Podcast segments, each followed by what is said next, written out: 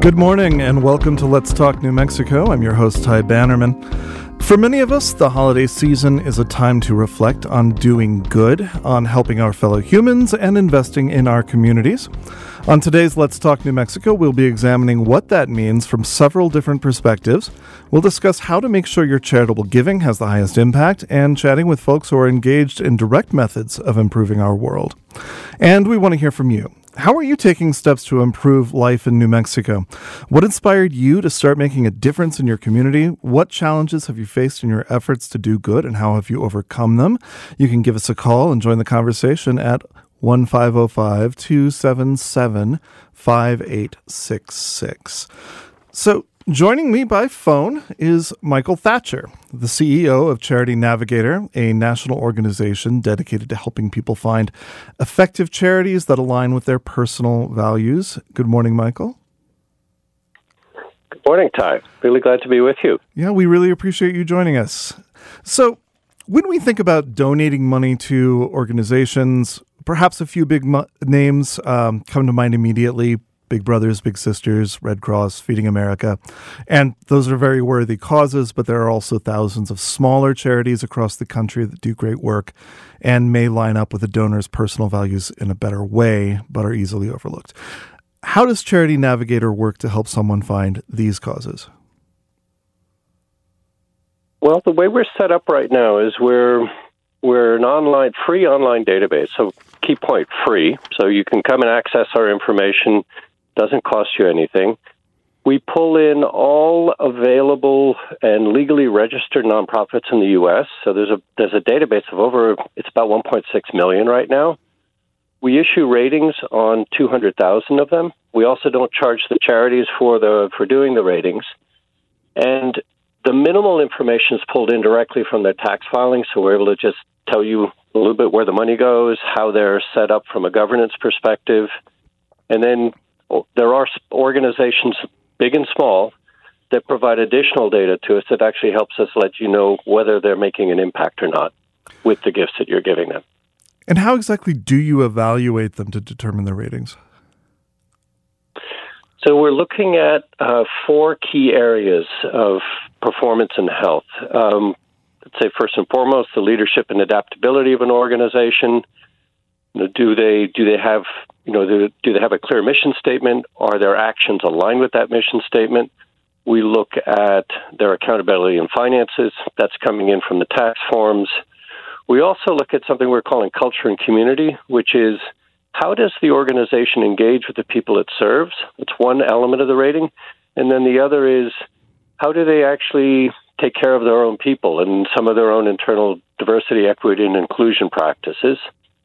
And then finally, and I would think almost the most important, what are their impact and results? And the way we're doing impact assessment is we have a known um, outcome. Take something like preserving eyesight through cataract surgery, then do a cost per outcome analysis of that to help you understand who's going to be doing that work the most efficiently and making the best use of your dollar. So it's very data driven incredibly data driven, and um, and it's also a framework for setting up some questions. So one of the things I would say is you'll see with smaller charities they don't necessarily have complete ratings, but the framework of the rating sets you up to ask some questions. And I think as a as a prospective donor, you want to know that you're aligned with their intentions and the outcomes that they're trying to create. You want to know that they're financially sound you want to know that they're transparent and accountable. Mm-hmm. And so these are sort of questions you can ask them based on the ratings or just, you know, engage with the, the organization directly. So, what are some organizations here in New Mexico that score highly? Oh, I mean, in New Mexico, you have you have about eleven thousand organizations that um, you know, this is actually something you can, you know, if you get on the website, charitynavigator.org, you can filter on New Mexico. And then within New Mexico, you can start looking for, let's say you want to look within a category of arts and culture. We go down to, then subset of that would be cultural awareness. Um, I come down to that and I see, well, I've got the International Folk Art Alliance, uh, Folk Art Alliance, which has got a three star rating. Mm-hmm. They're based in Santa Fe. Uh, there's also the Workmen's Comp Association of New Mexico, which is a four star charity, and they're in Albuquerque. And so this is sort of one way of going from 11,000 down to two. Right. Um, that may or may not be aligned with what you're looking for, but that's kind of how you can start um, in, in your selection. And you can search by cause, it sounds like. Yes.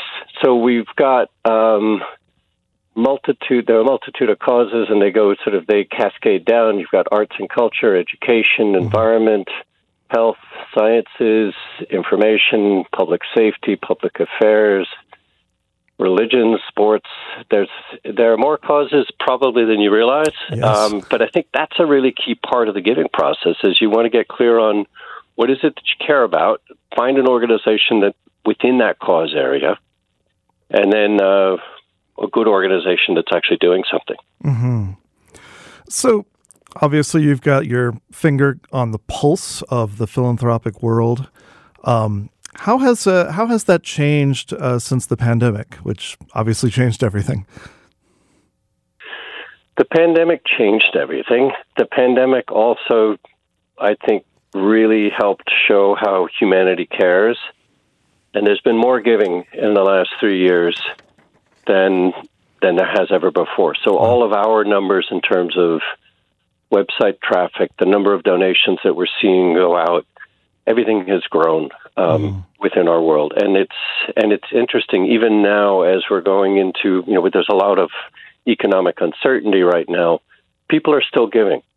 We are noticing a slight decline. Mm-hmm. So if you take, we just went past uh, Giving Tuesday, which is a big sort of the opening of the giving season at the end of the year. It's a Tuesday after Thanksgiving.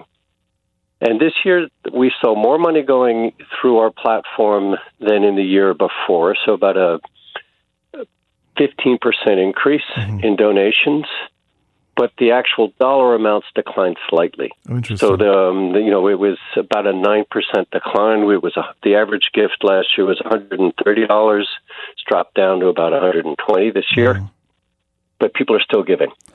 Is there a change in the kind of organizations that people are giving to? There, it's shifted. So a couple of things happened at the beginning of the pandemic. There was a real move towards uh, human services, mm-hmm. which is kind of kind of intuitively makes sense. There was a decline in giving to arts and culture, the environment. That has now re sort of corrected itself. Mm-hmm. But then you had another um, with the the social justice issues that we've had in the country. There's big shift in funding going there. Mm-hmm. And then in this in 2022, with the war in Ukraine, there's been a great outpouring of uh, support for mm-hmm. the refugees um, in Ukraine, and so it, it tends to follow the um, what's happening in the world. Right. But that's and I think that makes sense. Now, one of the trends that I've read about is uh, something called decolonizing giving. Uh, can you tell me about that and how Charity Navigator is helping to accomplish that mission? Maybe, and um, I'd love to hear your definition of decolonizing giving sure. so that I can answer it most appropriately. Um, I think that it's uh, trying to get away from the more traditional top down uh, organizations that uh, perhaps have less uh, racial equity in, in who they serve or less racial awareness and representation in their organizations? So, from that standpoint, uh, the you know one of the key things, one of the key questions, there, there are kind of two areas to this for me. Which one is the sense of, am I giving to an organization that is made up of the people that they're trying to serve, mm-hmm. right? So that's kind of cultural connectivity. Right. Um, that's one element. And then the other part of it is trust. And that is the sense that if I find a leader that's coming from a specific community that's addressing the issues of the community, I need to trust them to actually do their work. And mm-hmm. so it's, it's giving unrestricted gifts and not trying to, because I have money, sort of dictate how how they should be solving a problem that I may or may not know that much about. Right. And so the the way Charity Navigators really try to help with this is one, a lot of these organizations tend to be smaller organizations. Mm-hmm. So we're we've increased access and the ability to tell your story and actually show up um, and gain access to donors through our platform.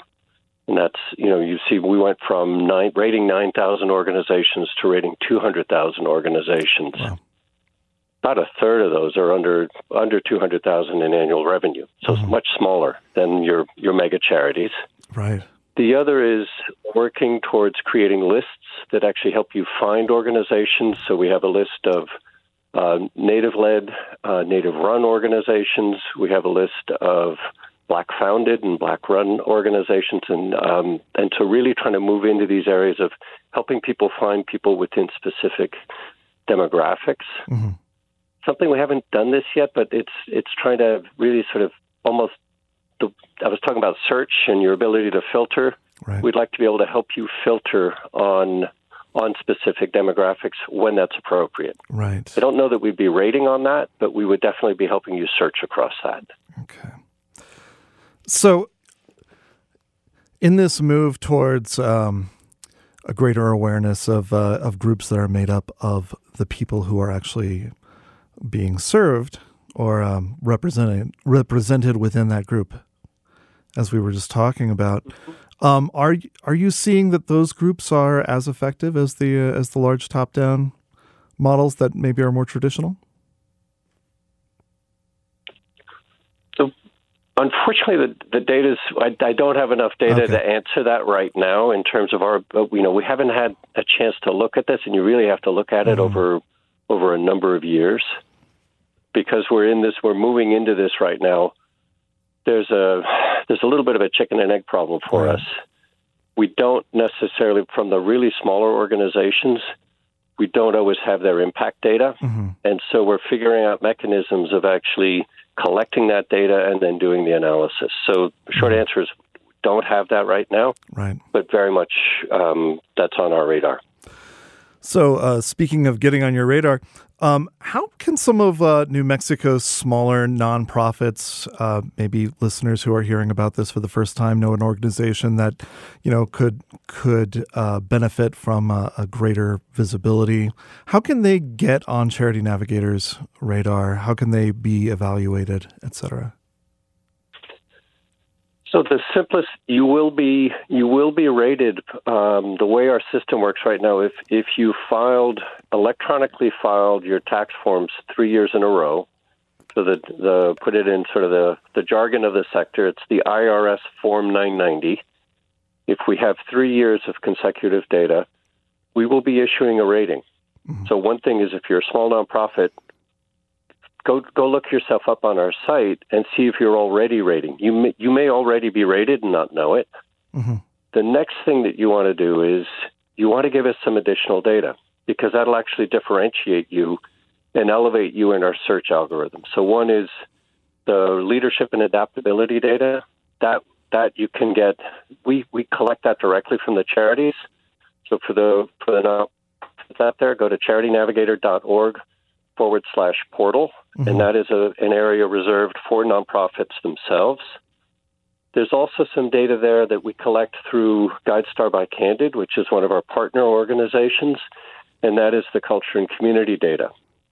The impact and results data is collected by us, and all of these things you can access through the portal. Mm-hmm. The more data we have on you, the more we can help you actually, you know, rise up and be discovered. The last thing I'll say is that there's a there's a brand kit or a, a ratings kit that you can use to promote your mm-hmm. rating when you have a three or a four star rating. And this is important to donors because we're we are sort of the premium trust um, emblem that is used to show that this you've got this third party validation, mm-hmm. and you want to use that as a means of actually differentiating yourself. Donors care. Well, thank you so much for talking to us today, Michael. Uh, we are about to take a break. This is Let's Talk New Mexico on 89.9 KUNM. We are talking about New Mexico nonprofits doing and doing good in the world. Give us a call at 505 277 5866 and join the conversation. We'll be right back. Hey, it's Danielle Kurtzleben from NPR, and I bet there's something on your to do list you've been putting off. Maybe it's a haircut or a car wash. Listen, no judgment. But I promise getting it done will take so much less time than you've spent thinking about not doing it. I'm betting that donating to this station is on your list, and there is no better time than right now, so go do it. Here's how. Visit kunm.org to make your end of year contribution. In Charles Dickens' A Christmas Carol, Ebenezer Scrooge hates Christmas and hates generosity itself until some well intentioned ghosts show him what his greed might cost him. Music for Christmas and the lessons of the Christmas holiday on the next Performance Today from APM. Weekday mornings at 9 on KUNM. Welcome back to Let's Talk New Mexico. I'm Ty Bannerman.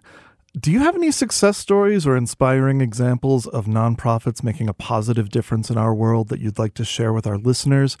Call us at 505 277 9866.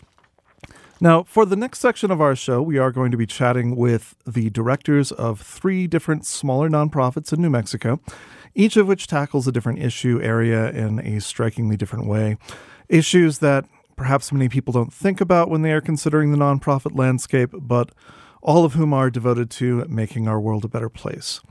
I do want to let our listeners know that two of these organizations do deal with some pretty heavy topics, including suicide and sexual assault. We're not going to get into details about either of these topics, but we understand that they are that they are upsetting. Uh, so please use your discretion going forward. And if you find yourself in need of support or resources, you can reach out to Agora Crisis Center at 505 277 3013. You can also call or text the Suicide and Crisis Lifeline at 988. So now I would like to introduce Christine Barber, the co founder of Street Safe New Mexico. Good morning, Christine. Good morning. Thank you so much for being here. So, tell us about what kind of work Street Safe New Mexico does. So, we work with um, uh, mostly women on the street uh, who are in the survival sex trade.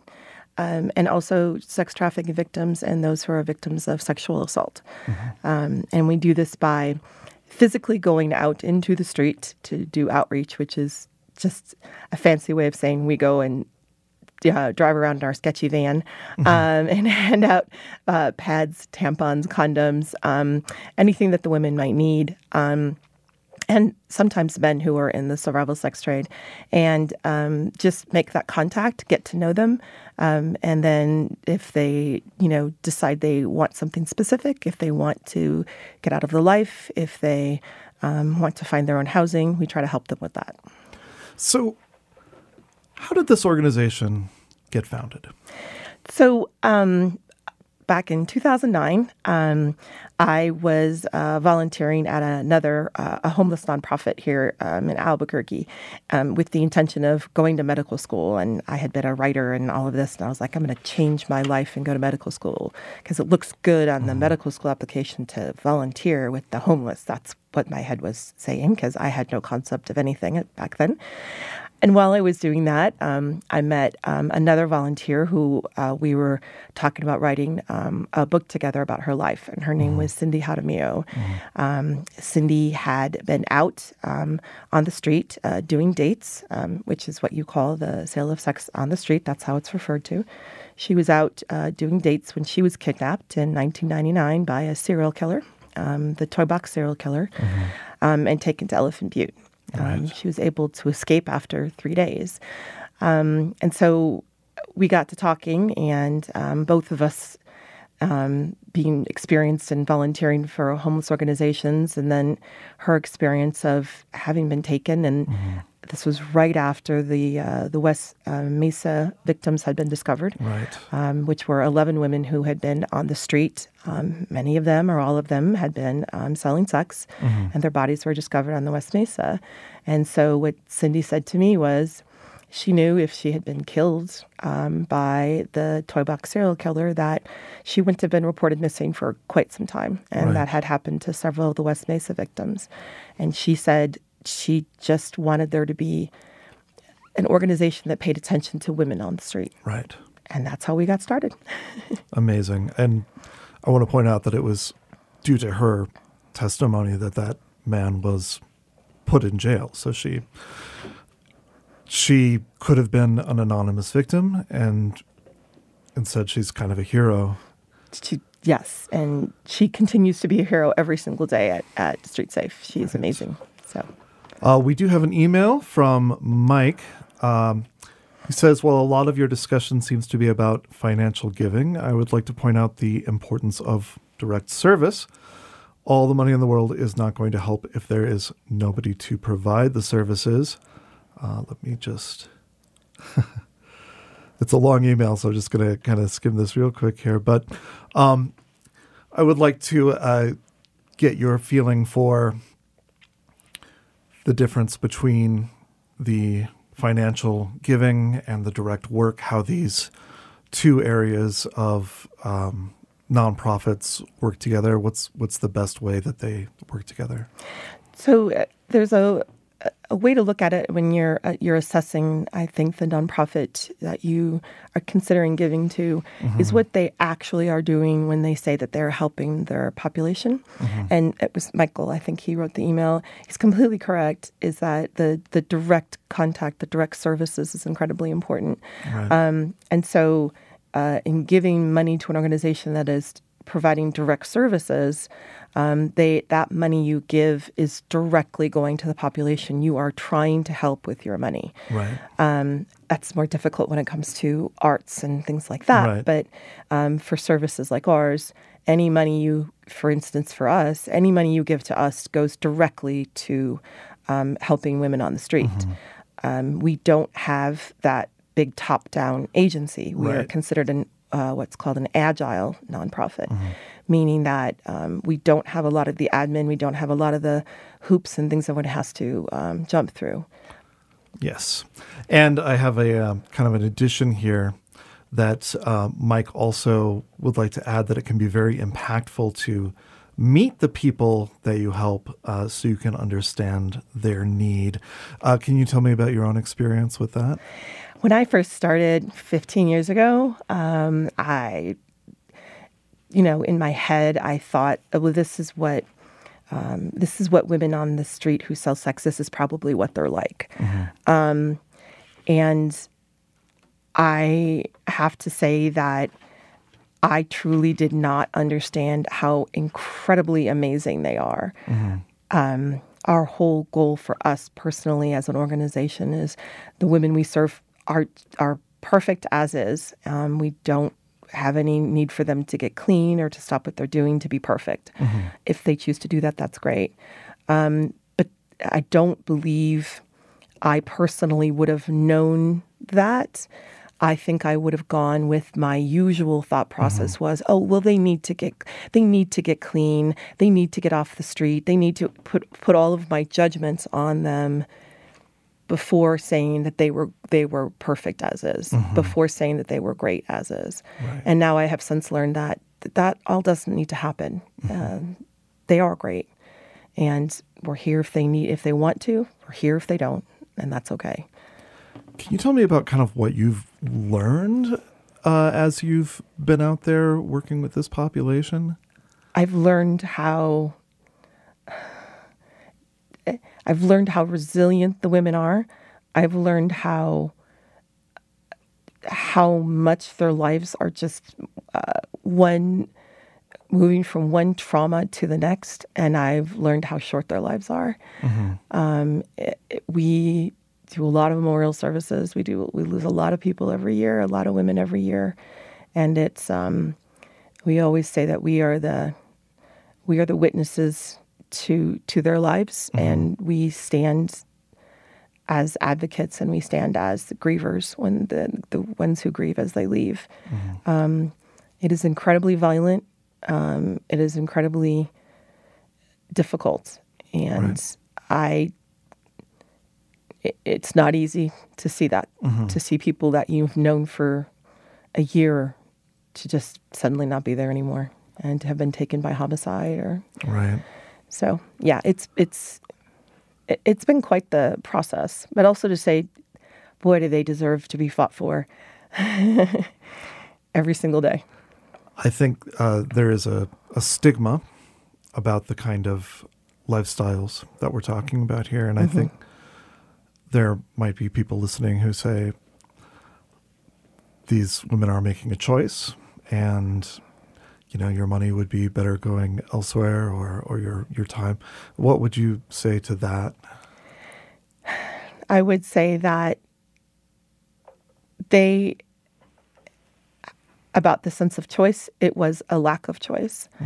Um, 86% of them were sexually abused at their homes to the point, and the home life was so horrible that almost more than 80% ran away. 64% of them were put into foster homes or other relatives' homes when they were kids. So they came from these broken places and they ran away to escape those broken places and they went to someplace more broken um, where they thought they at least might be able to have some protection. And during all of this, they, the, the vast majority don't have any high school. They have no way to get a job if there was a job to get. And it's, it, have to be able to sign leases and get checking accounts. I mean, that's a lot. So I know people out there come from difficult circumstances as well, um, and they didn't end up on the street. Um, but sometimes everything is so broken, and the only escape is to go somewhere else to feel like you have some control. But the truth is, you have lack. lack there is nothing else. You have it is the lack of choice, the lack of anything else. So, when you started this organization with Cindy, um, you were considering medical school, kind of a different life than you have now. How did you make the choice that this is what you wanted to devote yourself to this particular cause and, and population? I don't know that there was a time where I made the conscious choice of I'm going to do this. It was the if I don't do this, if we, uh, Street Safe, don't do this, how could we possibly leave these the women we know and we care about and we see every single day? How could how could that that would be unconscionable? We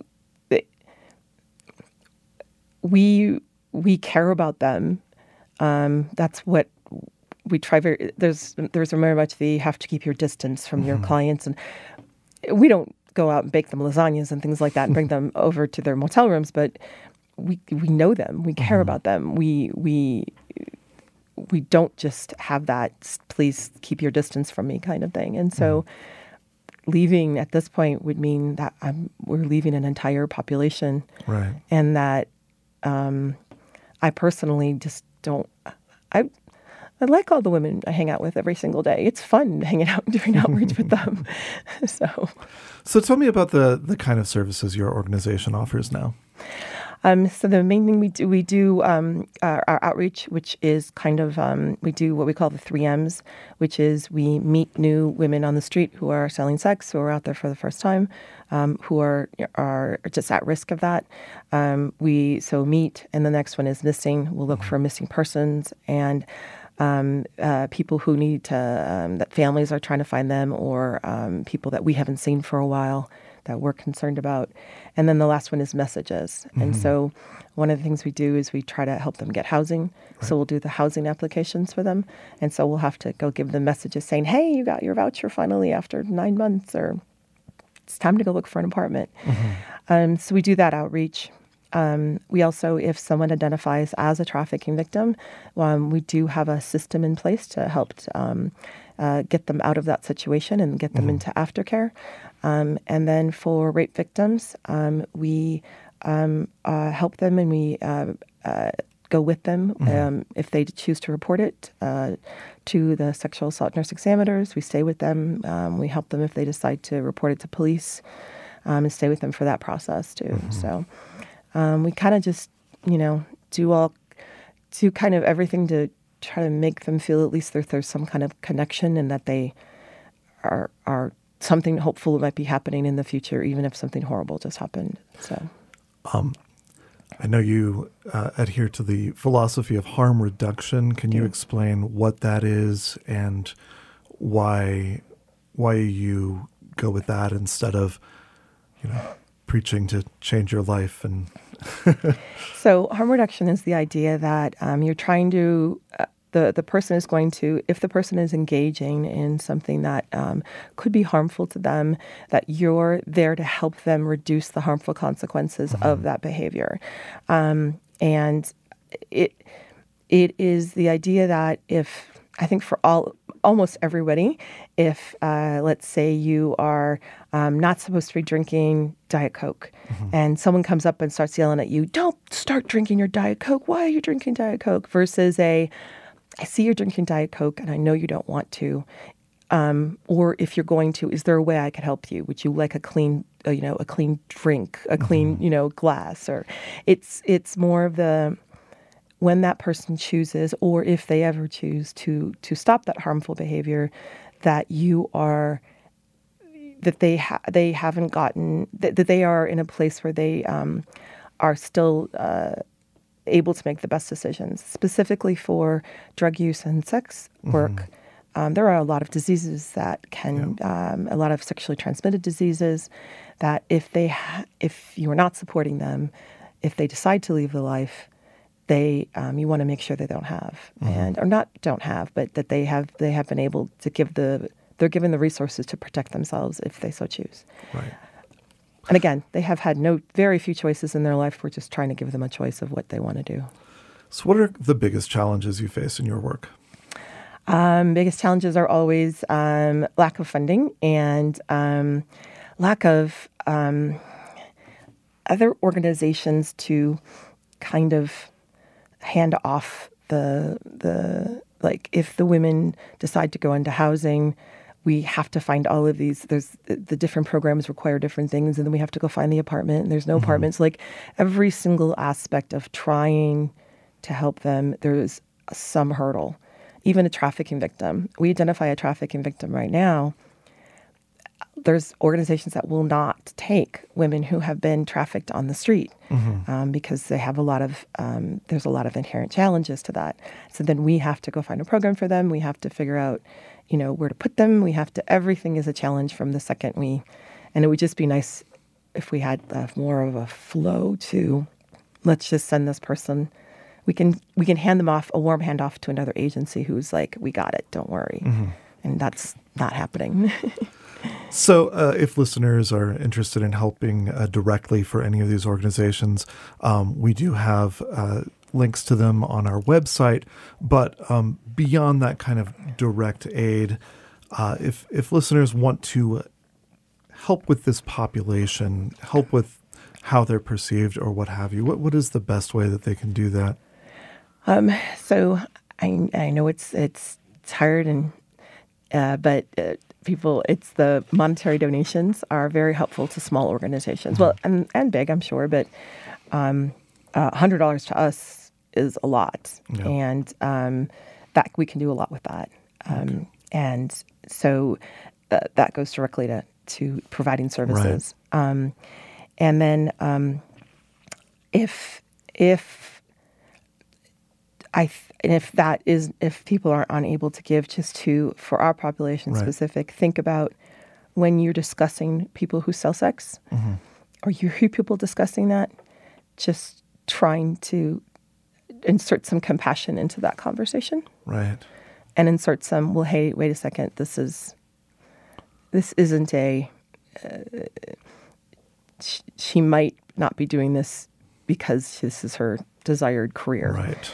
Um, so let's maybe not make fun. Let's maybe not call call them names. So understanding and, and humanity. Yeah. Uh, we do have to take another break. You are listening to Let's Talk New Mexico on 89.9 KUNM. I'm Ty Bannerman. We'll be back in a minute. Citizens of the Metis Nation of Alberta voted overwhelmingly to ratify a new constitution. If fully adopted, it would solidify the nation into a self governing body but some Metis settlements and communities opposed the new constitution, saying the process lacked adequate consultation. We'll talk about the importance of the new constitution process on the next Native America Calling. Weekday mornings at 11 on KUNM. Each Each week, KUNM reaches thousands of New Mexicans with quality reporting, expert analysis, and music that connects our communities. It's all made possible by contributing members. Thank you. KUNM, powered by you. Listeners appreciate how nonprofit organizations are helping the community. Nonprofit underwriting at KUNM highlights your work while supporting KUNM programming. To become a nonprofit underwriter, call Aaron Steele at 505 277 2163. Welcome back to Let's Talk New Mexico on KUNM. In your opinion, what are the most pressing social or environmental issues that New Mexico nonprofits should be focused on addressing? Call us at 505 277 5866 and tell us what you think, or email us at letstalk at kunm.org. Uh, now, at this point, I'd like to bring into the conversation uh, Jamie Gloshay. She is the co director of Native Women Lead, an organization that seeks to fund and empower Native American women entrepreneurs. Thanks so much for coming on today, Jamie. Hi, good morning. Thank you, Ty. So, a lot of nonprofits, like we have just been uh, speaking to Christine Barber about Street Safe New Mexico, a lot of nonprofits focus on providing survival basics like food, shelter, and medical necessities. Uh, Native Women Lead works to help Native American women start and grow businesses. Why is that important? Um, it's important because it allows us to lean into what we're already doing. Uh, when we started the organization, it was founded by six uh, Indigenous women entrepreneurs and two that were supporting economic development and um, trying to increase access to capital for Native entrepreneurs. So, eight of us total. And when we looked around, we realized that there wasn't an organization, both locally as well as nationally, that represented Native American women. Mm-hmm. And um, when we were really reflecting on what makes us different, the big thing that came up is that we bring our culture, our cultural values, and our worldviews to this work. Mm-hmm. And we also bring our community because um, our responsibility to our community and is, is paramount in our lives. So we wanted to create a space where we could feel seen, centered, uplifted, and and get inspiration from one another. And when we dug a little bit deeper into the research, we realized that Native American women, actually two thirds of us, are the primary I always I joke the breadwinners and the bread makers in our community. So we're the key economic stabilizers um, within not, not, only our families but in our nations. Mm-hmm. And entrepreneurship, we also learned from an American Express report that was done in 2017 uh, around the state of women-owned businesses. Uh, Native American women uh, were growing businesses twice as fast as any other demographic. So we saw that as one um, a unique opportunity to create a community that was reflective of us mm-hmm. and um, kind of continue to, to mobilize what was already happening. Women were already stabilizing their families and their communities, but they were also growing businesses um, at a at a pretty fast rate, and we were we wanted to be there to be part of that, be part of that narrative. Now, the organization helps um, acquire uh, like kind of financial support for for these women. Is that correct? Yeah, so we've actually, uh, because there's a huge access to capital gap, um, both within Native communities as well as outside, um, we've actually had to create our own capital tools in partnership with financial intermediaries. Um, we learned also that in New Mexico, uh, predatory lending mm. was really, has been essentially really really um, just a huge problem. And a, a, majority of predatory lenders, nearly 64%, um, are around tribal lands. So they're specifically targeting Native American people. Mm. And um, what we've learned from the community we serve is that oftentimes they feel like they're um, hitting both racial and gender bias within mm financial institutions. They're not getting, they're critically underfunded, and the interest rates that they're charged are um, exorbitant. So we realized that we had to create capital tools that had equitable interest rates, mm-hmm. that were patient and met people where they were in their where they are in their entrepreneurial journey, and um, ensuring that the relationship with the the borrower and, and us kind of as a lender, as a decision maker, that it moves from not just a transactional financial relationship, but a, a, a a transformative relationship that really um, um, provides wraparound support for right. for these entrepreneurs. Now, in in the lending world, uh, there's often talk about the five C's of credit, which are capacity, capital, collateral, conditions, and character. Uh, Native Women Lead instead focuses on the five R's. Can you tell me what those yes. are and how Absolutely. that change in focus benefits Native American women? Yeah, so I uh, used to be a lender, and a lot of uh, what I found as I was you know, trying to fund this demographic was a lot of times um, based on the five C's of credit, mm-hmm. the entrepreneurs I wanted to fund would not meet the underwriting requirements.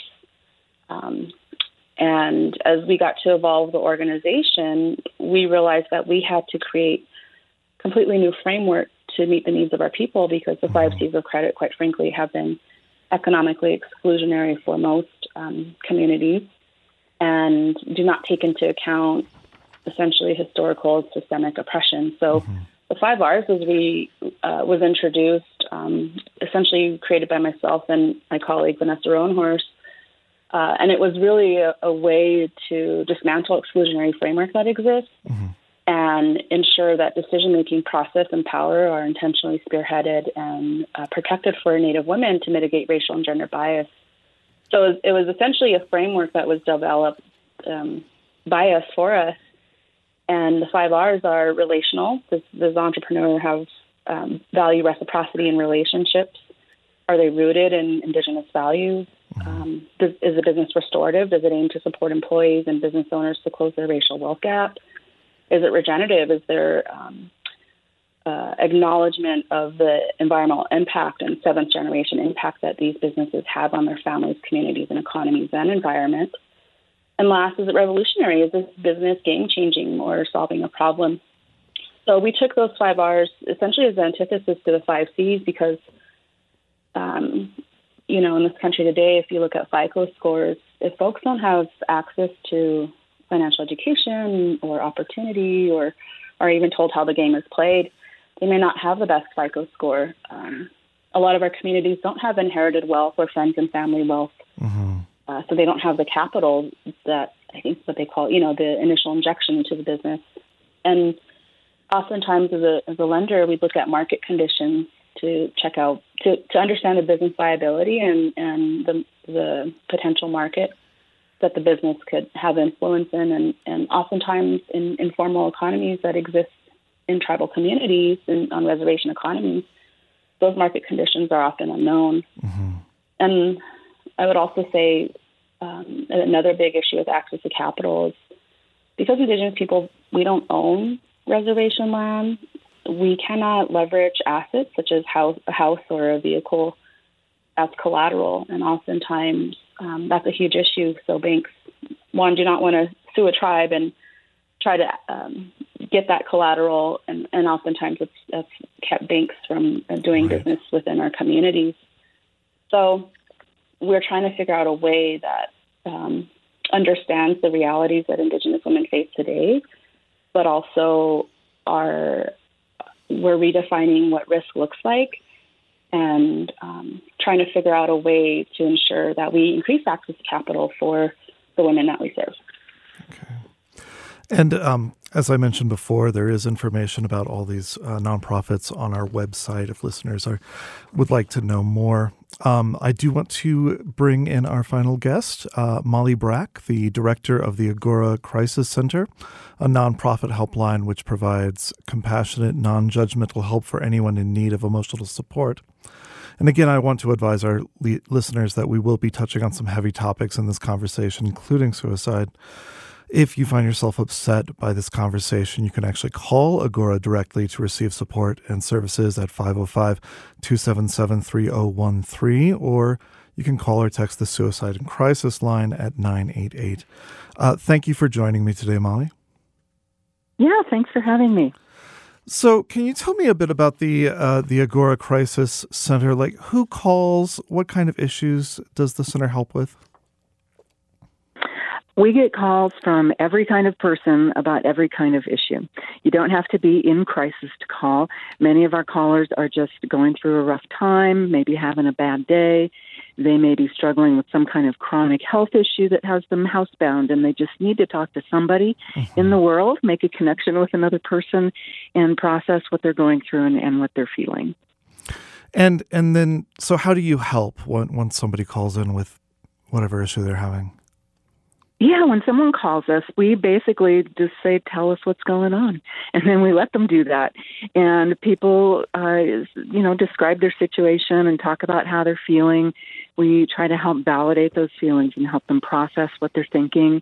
And then sometimes people are looking for resources and solutions, so we might give them some referrals to community agencies, uh, maybe counseling, housing, a shelter, you know, a wide variety of things.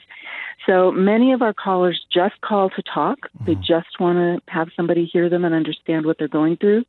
And then some people really, you know, are looking for what's that next step that's going to help me as well. So why is that so important? Kind of the emotional support aspect of things, as opposed to uh, providing like a direct, like, uh, here's the number for uh, the police or what have you.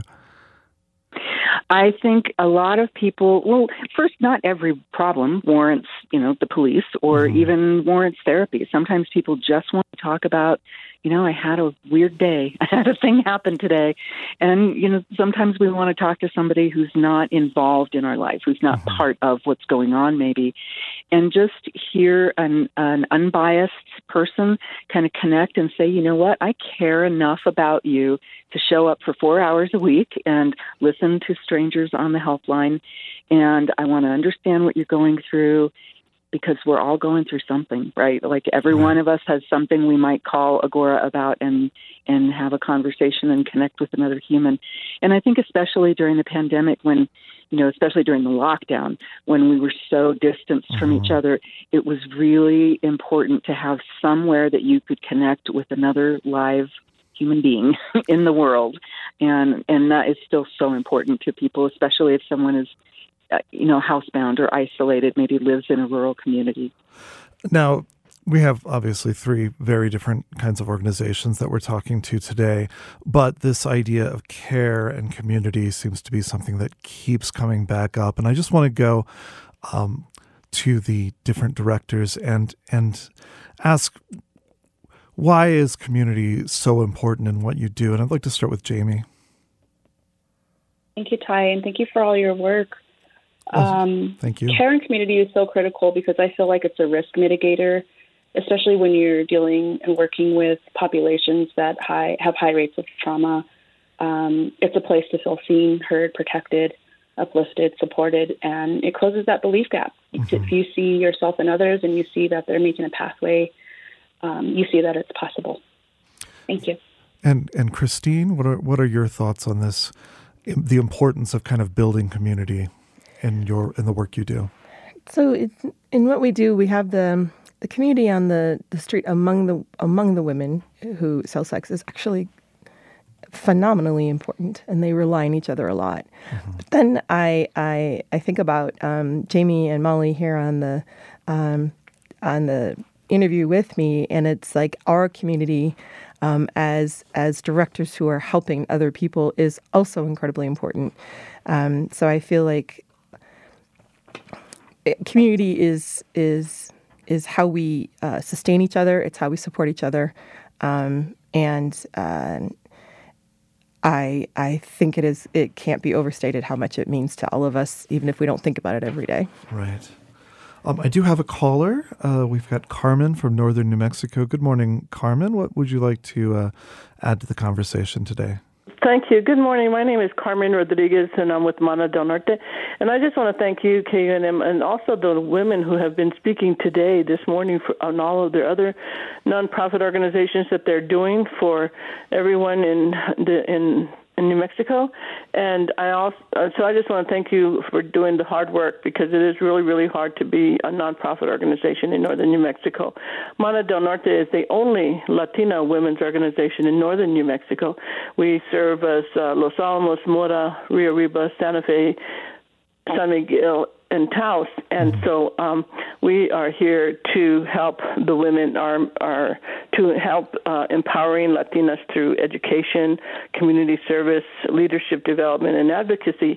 And we have been in existence since 1989 here in northern New Mexico, mm-hmm. and we uh, we we do like a lot of the other nonprofits women says we we uh, we have meetings, we have platicas, we have conference, we have during National Hispanic Heritage Month we celebrate uh, National Hispanic Heritage Month, and we also give scholarships to Latinas in here in northern New Mexico. And this year, we were able to give ten scholarships out to Latinas and to continue their education, higher education in in medical field, in nursing, and social services, and and science, and um, like like all of the other uh, nonprofit organizations, are the way we survive also is through um, businesses and sponsors and and mm-hmm. our membership. Our membership is all volunteer.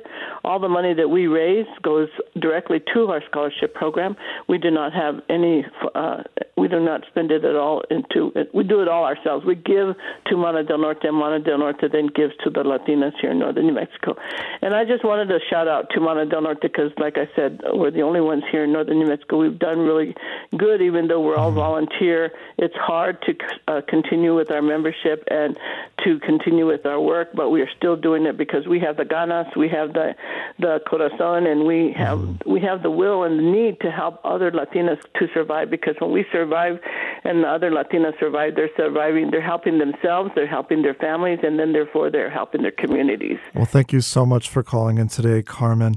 Um, Molly, I'd like to go back to you, and I, I know that the work that you do, uh, often you are, as you say, speaking to people who are in crisis. I know that this can be a very difficult time of year for people. New Mexico consistently has one of the highest suicide rates in the nation. Um, what words do you have for any listeners who might be struggling right now? Well, I guess you know what I always tell people is the, to to reach out and make a connection with someone, whether it's Agora or someone else, because people do want to help if they have the opportunity. If they know that you need it, they will want to, to support you and help you. But the problem is that when we're struggling, when we are maybe have some depression um, going on. You know, the voice, the voices in our head, the, the the normal voices in our head tell us, "Don't reach out for help. Nobody cares, or it won't mm-hmm. work, or no, it's not worth it." But the truth is that there is help, and you you can get support, and it can make a huge difference. But it's hard to take that first step to make a call or to talk to someone in your life and say, "Hey, you know what? I'm struggling, and I need some help." And you know, it is um, a sad fact. The time has run away from us. We uh, we are going to have to end the show. So thank you so much for the uh, calls and emails that we got, and of course, thank you so much to our guests. Michael Thatcher, Christine Barber, Jamie Gloshay, and Molly Brack. You can find more information about all of these amazing organizations on the website, kunm.org. If you missed part of the show, we will have the audio up on the website soon, or you can subscribe to the Let's Talk New Mexico podcast wherever you get your podcasts. Our engineer this morning is Marino Spencer. Kaveh Mowahed handled the phones. Bryce Dix live tweeted, and Megan Kamerick produced and is our news director. I'm Ty Bannerman. This is Let's Talk New Mexico on 89.9 KUNM.